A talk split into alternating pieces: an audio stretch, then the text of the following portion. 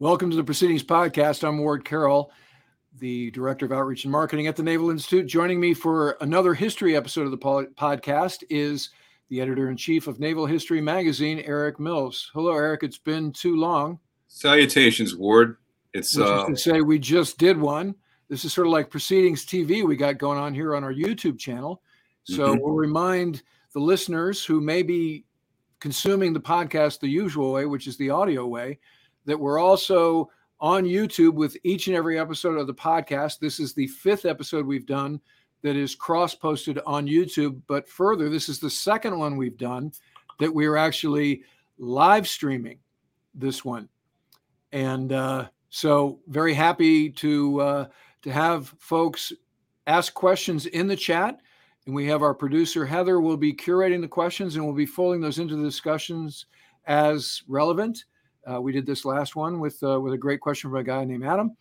So it's exciting, and we're very happy to be up YouTube and doing this this way. So, what is happening at Naval History Magazine? Well, like I told you recently, uh, the December issue is on the newsstands now, and um, we're getting a lot of good feedback on it. Um, there it is, right there. Look at that gorgeous cover. 80th anniversary of Pearl Harbor, and we cover um, a number of other aspects of the early phase of the war when things just weren't going our way in the Pacific quite yet. Um, and the Pacific, of course, is in the news in our own time, is it not? And so I'm really thrilled that uh, as we're sort of boldly going where uh, no um, proceedings podcasts have gone before today with these live ones, to be able to have one of those ones be the first prize winner of this year's CNO Naval History Essay Contest. Um, we're very pleased to have Dr. Corbin Williamson with us to talk about his prize winning article. Um, Dr. Williamson is an associate dean at the Air War College, where he uh, focuses on strategy in World War II. And the prize winning article this year, the prize winning essay, excuse me, uh, was up against almost 100 other ones. And it was a very good panel of historians who judge these things. So this is a good piece, folks. And uh, if you haven't read it, you're going to want to. There's quite a lot of applied history in this one. Um, it's about uh, British, U.S., and Australian uh, naval exercises that were conducted off of Japan in 1947. And they yielded valuable training and um, lessons about inter allied cooperation and what have you that um, are very relevant today. So, Corbin, welcome aboard. Well, Eric and Ward, thanks for having me. It's really good to be here. Uh, and I'll just say up front uh, to get it out of the way that uh, the comments that I shared today are my own and do not necessarily reflect those of the U.S. Air Force or the U.S. government. Noted with extreme not? pleasure. I thought we, we had you on thinking you were going to represent the Department of Defense. oh well, let's go ahead anyway. Let's we'll, just anyway. go ahead and do it. Yeah, since we're all yeah. here. Because it's a fascinating article. Let's talk about it anyway. Yeah. So, um, Corbin, why don't you just set the table for us? Tell us about uh, this article. Tell us tell us the story of this, for those who haven't read it yet, and um, maybe a little bit about, especially a, a lot about actually the uh, resonance of this in our current geopolitical climate. Uh, dive right in. How did you come up with this story in the first place? Was it the relevance that grabbed you? I mean, the contest was about great power competition. And so this gave you something to work with on that. Yeah, so I ran across the reports for these exercises while I was working on my dissertation and looking at um, exercises the U.S. Navy does with the British, Canadians, and Australians uh, between 1945 and 1950, and didn't have time or space to fit them into into the, the dissertation of the book. So I just kind of saved them for later. And then when this essay contest came out, um, I thought, you know, I think there's actually some some connections that we can make from these exercises that took place in 1947 with the current situation and the emphasis on training and preparing for great power competition. Uh, so uh, I ran across some of the records in our archives and then some of the records in Australian archives. And so I was able to kind of, in some places, get both sides of the story. And so that was neat to see. Okay. Well, why don't you go ahead and set the table of uh, what went on in 1947 off Japan, how it came about, and what was derived therefrom for the navies involved. So the the British uh, and the United States and Australia all had a small naval contingent that was assigned to the occupation of Japan. It was called the, the support force, and or those consisted of two support groups. This occupation force. Uh, the occupation, of course, was primarily a uh, you know a ground effort, but there were there was a naval component, and so uh, these uh, support groups, cruisers and a couple destroyers uh, from each of these navies, were involved in escorting Japanese shipping, patrolling Japanese waters uh, in the during the occupation. But at the same time, they're still responsible to maintain their combat readiness, and so the commander, Vice Admiral Griffin, and then later on his successors uh, and some of his subordinates also uh, clearly made an effort, in particular in 1947, to prioritize uh, training opportunities and to take advantage of training opportunities. And so, at the risk of oversimplifying, uh, their approach seems to have been that if a military unit, whether that was an Air Force unit or a B 29 squadron uh, or a Australian or a British task group was coming into Japanese waters, they wanted to take the opportunity to get together and to do exercises, whether those were complicated or simple, with that incoming unit. And so they uh, took as many opportunities as they could, exercise, um, put together three of these exercises in the summer and the fall of 1947. And in doing so, I think demonstrated considerable amounts of initiative and uh, seizing opportunities as they came upon them. So they uh, there's three sets of these exercises. They tended to involve some element of uh, air attacks on surface forces, uh, combined with fighter interception and anti-aircraft defense uh, training ex- uh, exercises, uh, as well as usually then some sort of surface component. So a nighttime surface engagement or a destroyer or escort group that's trying to intercept um, a carrier at night. So they have these, uh, and they put them in in serials was what they would call them they'd have a, a serial or a series of these exercises that would take place and they uh, the british and the australians in these training exercises would adopt american signal books and communication books and so this was a good opportunity for them to practice using us navy publications as well as an opportunity for the us navy to practice operating with allies and partners who in the event that there was, you know, a conflict or a war that broke out with the Soviet Union, uh, the expectation generally was that the, the British and the Australians in particular uh, would be on the U.S. side in such a conflict. So that's kind of just an overview of some of the, the what goes on in these exercises and how they uh, uh can have some relevance for today. So, how did the atmosphere of the post-war military inform this exercise? Because this is about the same time that the U.S. Air Force is being created. DoD is becoming a thing. There's a lot of tension between the Navy and this fledgling U.S. Air Force around procurement priorities. The revolt of the admirals happens. So everybody's thinking that the next conflict is going to be nuclear. So is that part of these exercises as well? That that that priority scheme? So I think the the thing that strikes me eh, looking through these exercises reports is actually the absence of inter-service conflict. Uh, you know, certainly as you said, uh, Ward, there's there's plenty of battles going on in the Pentagon and in Washington D.C. about roles and missions and budgets. Uh, but when you look at the units that are involved in these operational exercises, that's not what uh, they're focused on. You know, they have missions that they're trying to perform. These are training opportunities that are presented, and so they're they take advantage of them as they are uh, as they're coming forward. So uh, they don't have a, sp- a, specific nuclear component where they're testing out, you know, like the impact of nuclear weapons on surface ships or on aerial operations. Uh, but they are certainly taking place against the backdrop of increasingly tense relationships with the Soviet Union. So there's growing concerns about Soviet military capabilities, Soviet intentions, Soviet spying in the United States and in Canada. Some of those revelations are starting to come out more will come later. Uh, and so it's in this midst of increasing tension uh, that these exercises take place.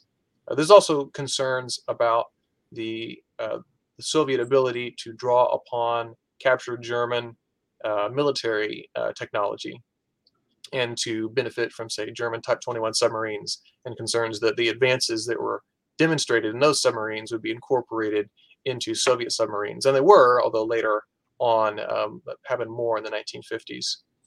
And certainly, you know, those concerns about growing military technology and growing military capabilities of peer competitors is something that's still with us today. There's always an element when you see one of these sort of joint fleet ops in a sort of potential um, hotspot, if you will, that there's also an element of a show of force there for the other side. We see that uh, in our current time um, from the Baltic to the Pacific. Um, was there some element of that in this case, this emerging Cold War? Um, I mean, it's it's sort of for uh, what if the Soviet Union dot dot dot, but it's also they're watching this too. Is it do you, or is that just sort of a side effect of the larger thinking behind doing it?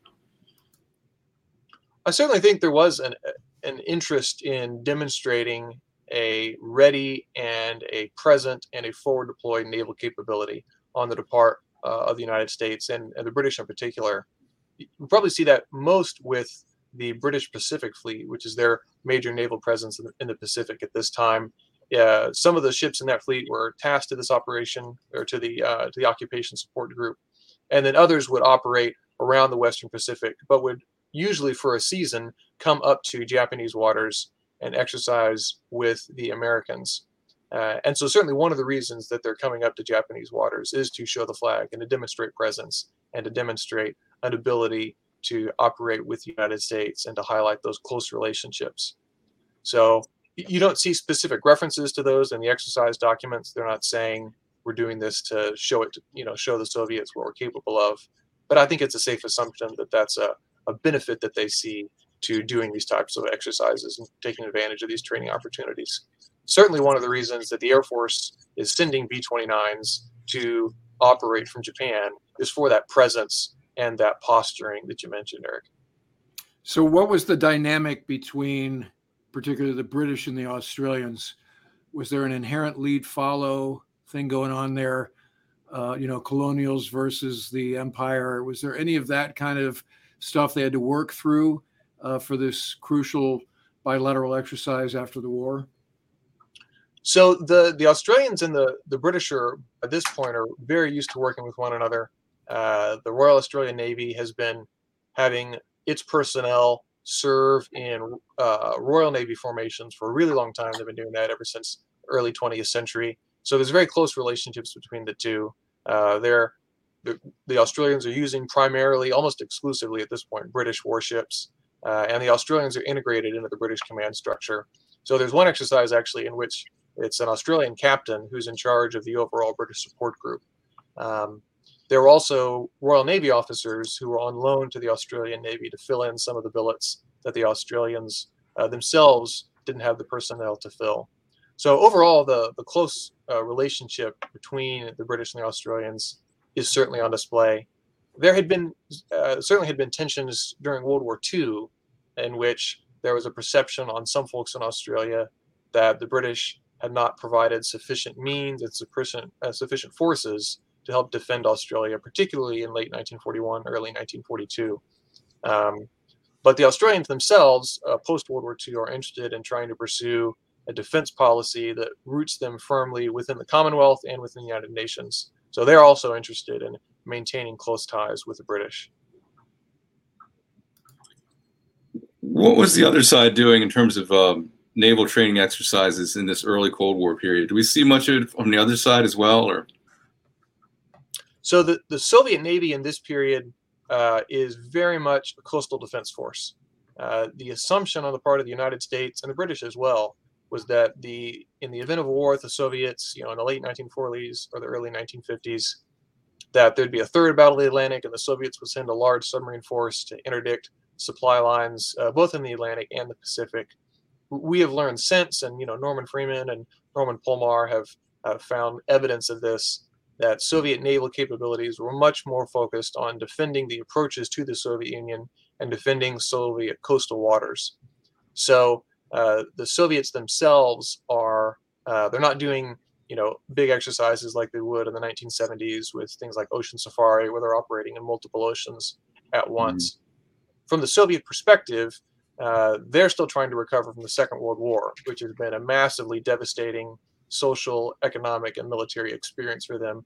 You know, yes, they were on the winning side, but the cost of doing so was incredibly high. Uh, and so the Soviet Navy is certainly not the top of the priority, uh, even within the Soviet military, as they're trying to rebuild after World War II. So you mentioned the presence of B-29s, and there's a fun fact at the beginning of the article about MiG-15s and the fact that they used Rolls-Royce engines. I did not know that. Um, any, but there's no mention of any specific aircraft carriers in the article. So was there a carrier task force presence at all? Because again, talking about this era, there was some concern, and that understates it, about what was the utility of the aircraft carrier in this new world where the principal capability was the you know the the using of nuclear weapons potentially right? And this is why again the the the air force is created. They're like hey you don't need that uss united states. You got b-36s right? And uh forrestal jumps out the window and all these other things happening is pretty chaotic period around the pentagon. So again how did this exercise reflect any of that? And again were there any aircraft carriers in these exercises? So there is one carrier in one of the exercises. The antietam comes up to japan for a period. And so it's part of one of the exercises. Uh, in, in, in the daylight exercise that it's involved in, the Antietam Air Group uh, tries to launch an air attack on a uh, one of the British and Australian support groups. They actually end up misidentifying, and they go after a British mine layer instead of the, the heavy cruiser they wanted to go after. Um, and then that night, the Antietam is uh, is intercepted by a couple British, sorry, a couple U.S. and Australian destroyers in a night torpedo exercise.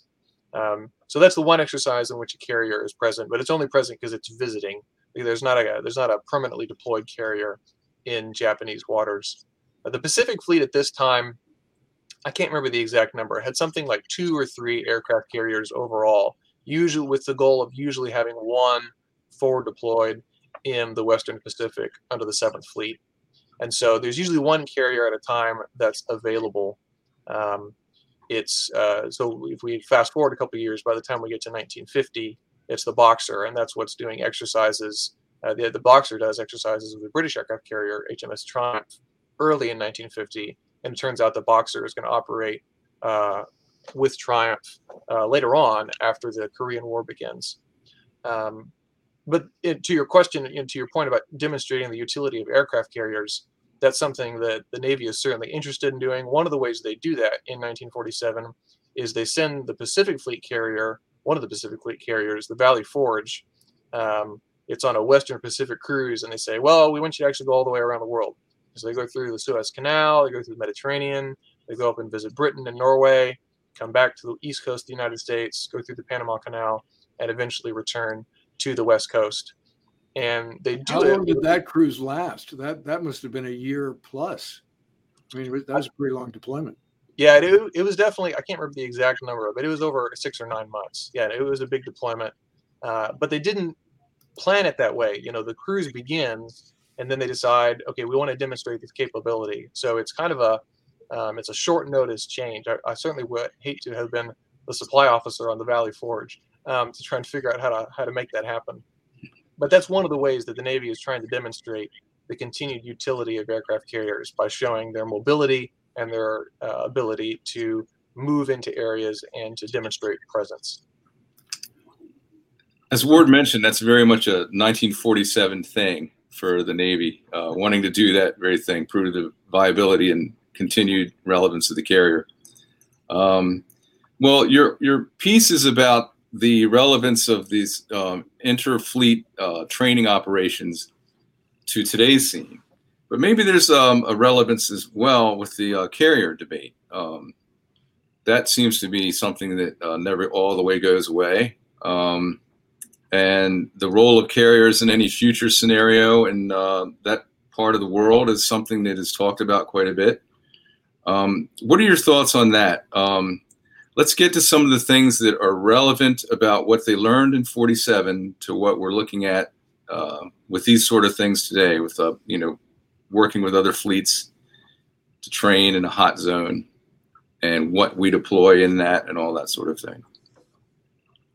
In, in terms of uh, you know specific ways in which the navy trains i think one of the things that uh, these exercises and the folks who organize these exercises did well was to focus on specific elements that they wanted to practice. So, underway replenishment, uh, or night surface torpedo attacks, or fighter direction. So, they had specific things they identified in advance. Here's what we want to accomplish during this exercise. And I think having that level of specificity and that clarity about what is it that we're trying to achieve, you know, would, would certainly be something the Navy would benefit from today. Uh, these exercises are also all um, what we would call training exercises. They're not testing new doctrine, new tactics. Uh, they're trying to give commanders and command groups amounts uh, of free play and the ability to demonstrate creativity and initiative. And I think all, there again, the Navy would benefit from being clear about what is it that we're trying to achieve in specific exercises. Is we trying to develop doctrine? Or are we trying to give commanders the opportunity to demonstrate initiative and to take risks and to exercise uh, their prerogatives as commanders? So I think both those are two ways in which uh, these exercises still have relevance for today. In terms of the, the role of aircraft carriers, uh, I tend to think that it's easy to highlight the threats that new weapon systems can pose to aircraft carriers. And that was true in 1947, and that's obviously true today, you know, with long range hypersonic missiles and things of that nature. Um, but there's always there's always a response. You know, there's always new technologies and new techniques that can come along that can counter or degrade the impact of the, some of those systems. So uh, I, am always hesitant uh, for those who say that you know this new technology is going to totally revolutionize warfare and undermine everything that's come before. I think there's often far more continuity uh, in these things, and so we should be slow to necessarily divest of all of the systems that have been proven successful. While I claim there was no aircraft carrier in the uh, article, there, there's a lovely picture of the Antietam, as Corey mentioned, pulling into Yokosuka. So, um, apologies for not seeing the obvious aircraft carrier in the article. Uh, the other question Corbin, is how did these bilats, because, you know, in modern times, we talk about how bilats influence tactics, right? That that's that was the problem. We're like, oh, we're going to cancel this exercise with the South Koreans, uh, and we're you know in recent years, like, well, hold it. That that training is uh, unrivaled in terms of what the takeaways can be. Not only working with that ally, but just what we learn about working period. So were these, uh, you know, informative, innovative with respect to that kind of uh, changing of how we did business? So I think the these exercises are certainly much smaller in scale than things like uh, you know the exercise with the South Koreans or Talisman Sabre with the Australians. These are much smaller scale exercises, and so they don't have the level of visibility and political implications or sensitivity that some of those exercises do today. There's also a difference in just in terms of uh, what is seen as normal. You know, today it's seen as normal, and um, you know, the United States exercises with allies and partners all around the world on a regular basis. That was less so uh, in the period right after World War II. Uh, it was, you know, the, the, Navy and the Army and the Air Force as well, um, as they were being more and more forward deployed for the Cold War found themselves operating more and more with uh, allied militaries. And so there was a sense in which it, it was not as much an established practice.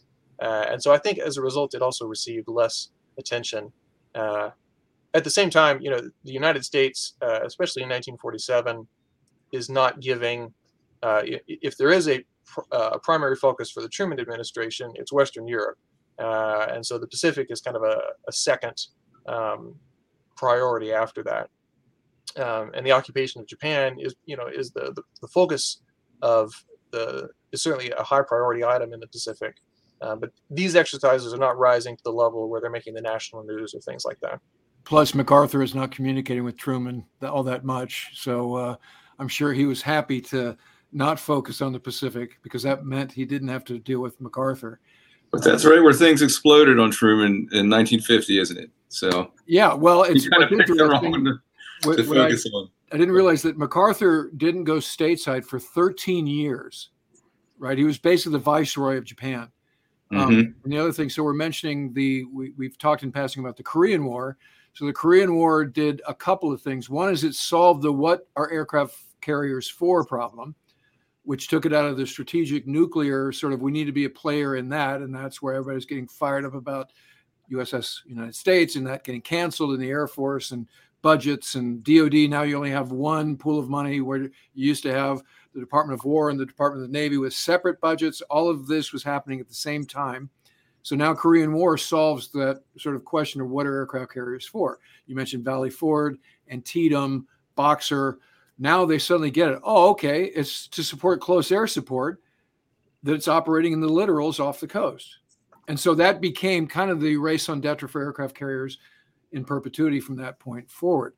So you know that that's part A. But the other thing about MacArthur is he never spent the night during the entire Korean War. Never spent the night in Korea, even when he was observing the Incheon landing.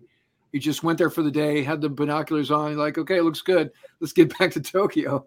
You know, so um, there's a famous meeting, and there's some cool pictures of he and Truman getting together at Wake, right? And and that's the first time they'd seen each other for a long time, and it would also be the last time they saw each other before Truman was called on the carpet to get fired. Um, you know, when, at the final, that's when Truman actually did return to America, so he could get fired. I'm sorry, MacArthur, so he get fired by by Truman. But at that meeting, Truman asked him, "Hey, what about the Chinese?" And MacArthur, in his usual cocky way, is like, ah, don't worry about those guys. It's good. And literally, by the time MacArthur got back to Tokyo, 300,000 Chinese came across the border, and that's where we had the Chosin Reservoir campaign. So, all of this is happening against the backdrop of your article, right? And and so, this time of 1947 is a time of great change, and it's amazing change because you would have thought the platforms and the tactics that carried the day in 1945, or let's just say for World War II, certainly should have been self-evident going forward, but they weren't. It's like almost like overnight we lost our identity. And so these bilats were important in reforging with our allies. What does the American Navy do? And in so doing it, we reminded ourselves what we did, right? So this is kind of like the halftime show period of the U.S. military more broadly, but particularly U.S. Navy. And and so, do you see anything in that where, you know, the the Navy's kind of finding its identity once again through these exercises with the Brits and the Australians? Well, I certainly think the Navy is is definitely taking advantage of the opportunity just to practice uh, basic skills and you know basic maneuvers, you know, like underway replenishment and torpedo attacks at night uh, or aerial interception. And part of that is a, a desire to practice because of the massive personnel turnover and the massive demobilization that has occurred, which has really caused a lot of problems for the Navy in terms of retaining skilled, trained, and veteran personnel. And so, you know, in, in, several places during these exercises, the British or sometimes American commanders will comment on the standard of, say, communications procedure or radar reporting on American ships, not quite being what it was during the Second World War and that's you're seeing there the result of demobilization and kind of working through these personnel issues. Um, I certainly think in terms of the, uh, you know, you mentioned aircraft carriers in the Korean War. You know, the United States, uh, you know, the U.S. Navy certainly has the largest and the most expansive naval aviation capability of any navy during this period. Uh, and there's a sense in which that causes, you know, a healthy rivalry and a healthy competition with the British and the Australians. So during the Korean War, there's a United Nations task force that operates off the Korean west coast, and that has a rotation of a British or an American, and then in one, in one period an Australian aircraft carrier, where they'll go out, uh, operate for a couple weeks, come back to Sasebo, and then and swap out. And the British and the Australians are regularly trying to beat each other and beat the Americans in their daily sortie count from their carriers. So there's one case where I can't remember if it's Glory or Triumph gets over 110 sorties in one day um, which is a massive amount for these light aircraft carriers. So uh, these bilateral relationships, you know, even can in some ways help improve operational performance, you know, through these healthy uh, sense of rivalry and healthy competition. I, I concur with Ward that this is a fascinating and often overlooked period of U.S. naval history, and uh, 1947. I mean, that sort of post World War II, dawn of the Cold War chunk of years there is just it's fascinating in many ways. And uh, next year, uh, 2022, happens to be the 75th anniversary of that. So you can stay tuned for more in Naval History Magazine next year about this time period as we, are going to um, take a deep dive on it um, as the year gets on. Um, and I commend you for um, having an essay that plunks itself right down in the heart of this period that um, has kind of been on our minds too. Uh, I also wanted to congratulate you again for winning this and um, ask you how your life has changed since you won uh, the CNO Naval History Essay Contest. Well, I, don't know that it's changed dramatically. I mean, I've, uh, I've still got the same parking spot and all that um, here at the War College, but uh, um, I was, uh, you know, very honored to to receive the award. And you know, uh, there's a bunch of great folks who put in essays uh, for this year and for previous years. Uh, and uh, I also probably should, you know, I certainly benefited from the fact that we've got a couple U.S. Navy captains who are on the faculty here at the War College, and so I got to talk to them about, you know, some of the the training challenges that the Navy faces today, and their feedback and their comments were really helpful in terms of putting together the last section of the essay about recommendations and practices for the Navy and how it might benefit from the experience of these exercises in the 1940s. Well, let's, so let's talk. Let's talk about those. Uh, you've you've you've hit on some of those, but let's because Eric mentioned applied history at the outset. So, what are some of those recommendations that you make? I think probably the one, uh, uh, as you said, I mentioned a couple. The one that I don't think I have mentioned yet is uh, the importance of continuing to emphasize training and preparing uh, for operations. You know, maintaining combat readiness in an era when there are increasingly high operational demands and which underway time is precious and in high demand.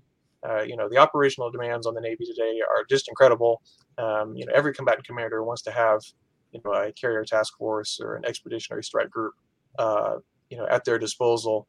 And so, in an era when uh, underway time is as precious as it is, I think it's even more so important that the Navy continue to emphasize training and preparation, giving commanders the opportunity to demonstrate free play, to work with components, you know, air, surface, and subsea or in subsurface uh, components working together and having opportunities to train together. You know, that that's certainly something that comes out in these exercises.